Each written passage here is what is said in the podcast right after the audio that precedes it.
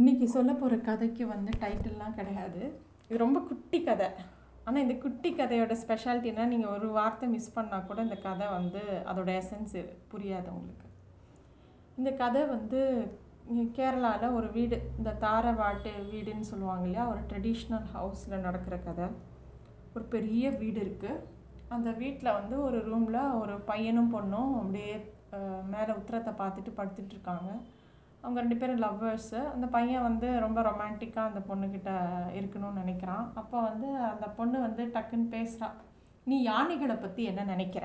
அப்படின்னு கேட்குறான் அவன் வந்து இவ எதுக்கு இப்போ யானைகளை பற்றி பேசுகிறா அப்படின்னு அவளை அவளை இப்படி யோசிச்சு யோசிச்சுட்டே பார்க்குறான் இல்லை நீ ஆப்பிரிக்க யானைகளை பார்த்துருக்கியா? அப்படின்னு அவ அவள் திருப்பி கேட்குறான் ஆ பார்த்துருக்கேன். என்ன விஷயம் சொல்லு அப்படின்பா இல்லை எனக்கு அந்த ஆப்பிரிக்க யானைகளோட காதுகளை ரொம்ப பிடிக்கும். அதோட காதுகள் வந்து அப்படியே ஆப்பிரிக்கா காண்டினன்ட் ஷேப்லேயே இருக்கும்.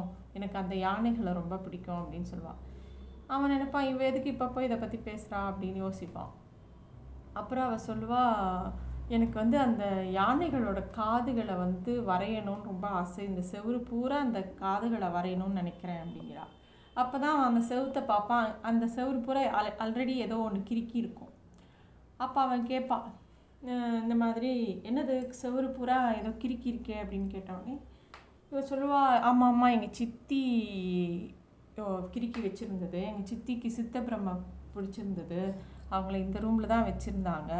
எங்கள் சித்தி இருந்தாலும் அந்த ரூம் பூரா ஏதோ வரைஞ்சி வரைஞ்சி வச்சுட்டே இருந்தா அவள் கடைசி அவள் காலம் முடிகிற வரைக்கும் அப்படின்னாங்க ஓ அப்படியா? அப்படின்னா. ஆமாம் எங்கள் பாட்டி கூட இந்த ரூமில் தான் இருந்தாங்க அப்படின்னு அவன் சொல்கிறான் அவன் வந்து அப்படின்னா எனக்கு கூட இந்த எல்லா இது சித்தி கிரிக்கெட்லாம் அழிச்சிட்டு காதுகளை மட்டும்தான் வரையணும்னு ஆசையாக இருக்குது அப்படிம்பான்.